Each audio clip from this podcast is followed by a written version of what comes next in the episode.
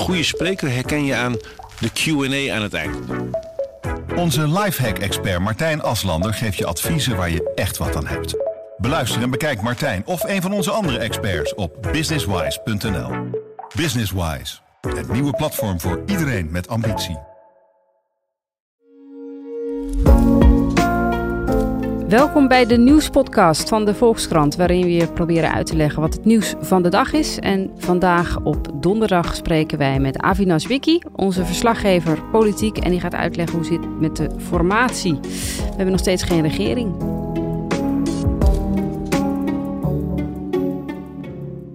Uh, hey Avi, de meerderheidsvarianten van, uh, uh, die er mogelijk waren om nog een kabinet te vormen, die zijn geklapt. Hè? Hoe zit dat? Ja, eindelijk dan misschien toch wel een doorbraak, die je dan niet een doorbraak mag noemen. Het is geklapt. Vandaag komt uh, informateur Hamer met haar eindverslag, waarin zal komen te staan wat de redenen zijn waarom de zes hoofdrolspelers, hè, VVD, uh, D66, CDA, PvdA, GroenLinks en ChristenUnie, wat nou de redenen zijn waarom deze toch wel redelijke middenpartijen allemaal niet in welke combinatie dan ook met elkaar kunnen samenwerken. Daarmee lijkt ja, de enige route naar een meerderheidskabinet op dit moment echt uit zicht. En wat zijn die redenen dan? Ik bedoel, het is makkelijk om met de beschuldigende vinger te wijzen, maar wat, waarom is het geklapt?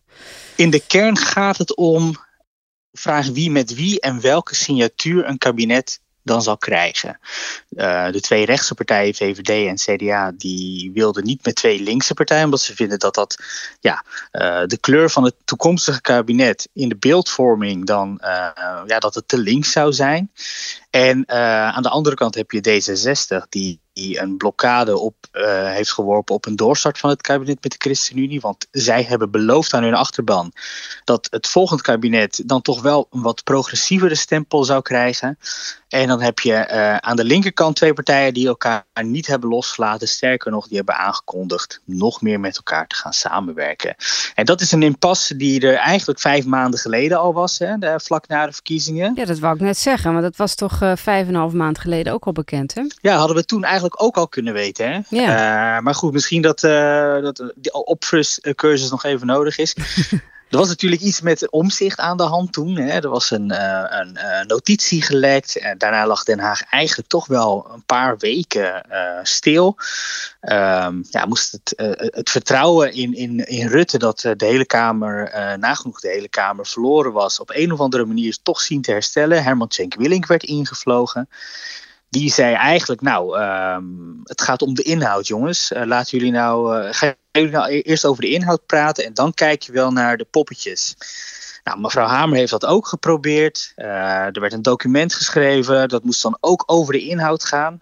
Aan het eind van de rit, nu, deze week, is toch duidelijk geworden dat het zijn, toch niet om de inhoud te doen is, maar toch om het, om het beeld. Hè, met welke poppetjes gaan zij op het bordes staan? Ja, maar er zijn dus eigenlijk gewoon heel veel tijd verloren doordat mensen op elkaar aan het wachten waren en hopen dat de ander wel toe zou geven.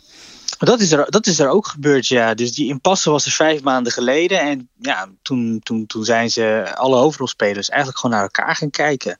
Klaver en Ploemen dachten, nou, wij blijven elkaar vasthouden. Op een gegeven moment zullen ze toch wel uh, met ons in zee moeten. Terwijl uh, Rutte en Hoekstra uh, aan de andere kant ook dachten van, ja, wij gaan ook niet toegeven. Al moet wel gezegd worden dat bij de progressieve drie, als we ze zo even mogen noemen, D66, GroenLinks en de P van de A, wel het idee bestond dat met Rutte wel zaken, uh, uh, uh, dat je met Rutte wel zaken kon doen. maar dat het toch ja, bij, bij het CDA een beetje ja, mis is gelopen. Nou ja, het is, het is niet gelukt in ieder geval. Dus we gaan nu verder kijken hoe nu verder. Um, ja, vandaag, je zei al, Hamer, die komt vandaag met een stuk waarin ze uit gaat leggen wat er allemaal mis is gegaan. En vervolgens, Nederland moet toch een regering krijgen. Hoe, hoe gaat dat gebeuren? Um, nou, dan is het, uh, dan is het uh, aan de volgende informateur uh, om een nieuwe poging te wagen. Remkes. Johan Remkes. Dat wordt Johan Remkes, dat is al bekend. Hè? Heeft er eindverslag nog niet ingediend of de volgende informateur is al bekend. Ja, en dat, hij zal het waarschijnlijk ook wel worden. Uh, omdat ja, D66 en VVD die trokken eerst samen op. Maar nu zegt D66 ook van nou, uh, het wordt tijd dat de VVD nu maar de leiding gaat nemen en gaat bepalen hoe het eruit gaat zien. En dus is de VVD uitgekomen bij Johan Remkes. Uh, toch wel de uh, nationale brandweerman van bestuurlijk Nederland. ja, een, een VVD-prominent, een zwaar gewicht zwaargewicht. die de laatste tijd overal en nergens wordt ingevlogen. Bijvoorbeeld in Den Haag, toen daar de burgemeester moest vertrekken, nam hij het stokje tijdelijk over. In Limburg, waar het helemaal misging met het provinciaal bestuur. Ehm, waar hij ingreep. Maar hij is ook voorzitter geweest van uh, de ja, toch wel belangrijke stikstofcommissie, waarin hij pittig advies heeft uitgebracht. en een commissie van het parlementair stelsel onder de loep nam. Ja, daar was hij ook de voorzitter van. Ehm, dus ja, aan hem de taak om nu deze impasse uh, te doorbreken. En denk je dat hij dat kan? Want ja, Johan Remkes, volgens mij, uh, toen ik geboren was, was hij al een van de crisis aan het oplossen. Uh, dat is natuurlijk ja, heel, heel oud gediende op het Binnenhof. waarom juist hij?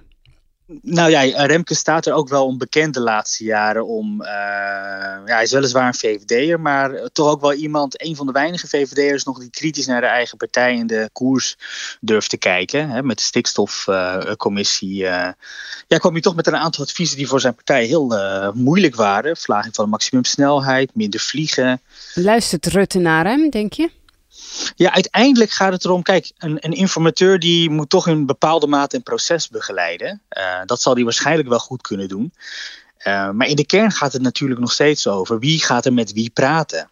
Uh, en zolang die vraag niet opgelost wordt, zolang, zolang de partijleiders niet die eerste stap gaan zetten om het dan eindelijk een keer over de inhoud te gaan hebben, ja, dan volgens mij maakt het dan niet zo heel erg veel uit wie de informateur is. Maar uiteindelijk heb je natuurlijk gewoon een winnaar van de verkiezingen. Dat is Rutte geweest. En die moet natuurlijk een regering gaan vormen. Ja. Uh, je hoort, ze zei net zelf, uh, dat je van, uh, ook van de linkerzijde, allerlei zijdes hoort dat hij eigenlijk wel wil.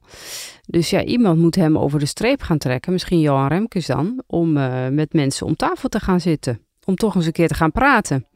Goed, dat zal nu natuurlijk wel iets makkelijker worden, omdat die die varianten waar we vijf maanden lang over hebben, op, ja, op hebben gewacht, die, die vallen nu eigenlijk allemaal af. Uh, en dus kan er nu gekeken worden, en dat, ja, dat wordt ook wel gezegd in de wandelgangen, uh, naar minderheidsvarianten. Mm -hmm. uh, nou, dat, dat zal, denk ik, Remkes gaan onderzoeken. En welke varianten hebben we nog over? Welke smaken zijn er nog? Nou, de inschatting die wij maken is dat uh, een minderheidsvariant met VVD, CDA en D66 een mogelijkheid is. Um, maar ook bijvoorbeeld uh, VVD en D66, de twee liberale winnaars. Um, en aan de andere kant uh, heb je ook nog uh, het CDA en VVD samen. En alles, alle drie de combinaties, dat is dan over rechts, ja. En alle drie de combinaties ja, dat is gewoon geen uitgemaakte zaak dat dat ook echt gaat gebeuren. Want er is natuurlijk een hele hoop gebeurd in de afgelopen maanden. Het is weliswaar stilstand voor de buitenwereld. Maar de verhoudingen onderling, ja, die zijn er niet beter op geworden. Is, er, is het een mogelijkheid dat uh, Kaag uh, namens D66 en Rutte VVD en Hoekstra CDA... dat ze het gewoon met z'n drieën gaan proberen? Nou, het enthousiasme bij D66 over die variant ontbreekt eigenlijk totaal. Ja, zij hebben het idee van ja, onze progressieve variant, hè, onze belofte aan onze achterban dat we een progressief kabinet zouden uh, tot stand zouden brengen. Ja, met een, met een uh, minderheidscoalitie, met twee rechtse partijen en een rechtse Kamer, is gewoon geen aantrekkelijk vooruitzicht. En wat is dan de voorkeursvariant van D66? Die, uh, ja, bij, bij D66 hoor je toch wel eigenlijk twee varianten. Uh, de ene is uh, dat zij samen met de VVD het dan maar gaan doen. Um, ja, toch wel een krappe, ja, dat is toch wel een krap deel in de, in de Kamer. Maar ja, dan moeten zij met z'n tweeën uh, dat document, hè, dat formatiedocument waar ze aan geschreven hebben, werken ze dan verder uit. En volgens D66 kan er over twee weken uh, een uh, kabinet op het bordes staan dan. Het klinkt, als een, het klinkt als een optie van, ja, dat zijn de twee winnaars van de verkiezingen. Waarom gebeurt ja. dat dan niet gewoon? Ja, ja nou, dat, daar zal over gesproken moeten worden. Um, en ja, maar een van de redenen waarom dat lastig is, is dat ja, de weg naar 76 is voor die twee partijen natuurlijk veel langer dan als zij het CDA erbij zouden hebben. Ja, dat betekent dat zij met de ministers voor ieder onderwerp, ieder wetsvoorstel, ja, toch wel de hoort op moeten in de Kamer en bij best een aantal partijen moeten aankloppen om tot die meerderheid te komen. Ja, dan heb je bij elk, elk wetsvoorstel of elk kabinetsbeleid ruzie weer ja, heb je eigenlijk een hele kleine preformatie op dat moment voor ieder ander onderwerp. Ga, ja, gaat zo'n gaat zo'n kabinet het überhaupt lang redden, denk je, als het een uh, uh, kabinet is met uh, zo weinig meerderheid in de, in de Kamer? Of als, zoals je zegt, als de, als de verhoudingen al helemaal verzuurd zijn, gaat dat het wel redden? Ja, ik, ik denk niet dat bij, bij welke minderheidsvariant dan ook, ja, dat het gewoon heel moeilijk wordt om de rit uit te zitten. Afgezien van dat, dat er nog een aantal uh, parlementaire enquêtes aankomen die nog wel eens heel lastig zouden kunnen uitpakken. Is de sfeer op het Binnenhof er na 1 april, na het debat met Rutte, is er niet beter op geworden? Um, en uh, ja, sfeer, chemie onderling is toch ook wel een belangrijke voorwaarde om de rit uit te zitten. Uh, kabinet P van de ANVVD heeft dat gedaan omdat de onderlinge verhoudingen onder andere ook zo goed waren. En het vorige kabinet is dan gevallen, maar ze zijn nog steeds bij elkaar omdat die sfeer onderling ook nog best goed is. Ja, de vraag of met deze hoofdrolspelers um, in een volgende regeerperiode dat hetzelfde zal zijn, um, nou dat waag ik te betwijfelen. Dus straks zijn we een enorme zoektocht van maandenlang aan het doen naar een nieuw kabinet. En dan uh, valt het eigenlijk best wel snel, denk jij? Ja, nou ja, als je het zo stelt is het wel een heel somber vooruitzicht. Maar ik denk wel dat we daar rekening mee moeten houden. Jeetje. Uh, hey, en dan nog eventjes over de addertjes onder het gras. Hè? Want uh, die zijn er ook altijd in dit soort zaken. Bijvoorbeeld GroenLinks en PvdA, die blijven maar zeggen we houden elkaar vast. Is het nou toch niet mogelijk dat ze nu op het moment suprem dat alles in het water dreigt te vallen, dat ze zeggen, dat Klaver zegt nou, ik laat Ploemen toch maar vallen.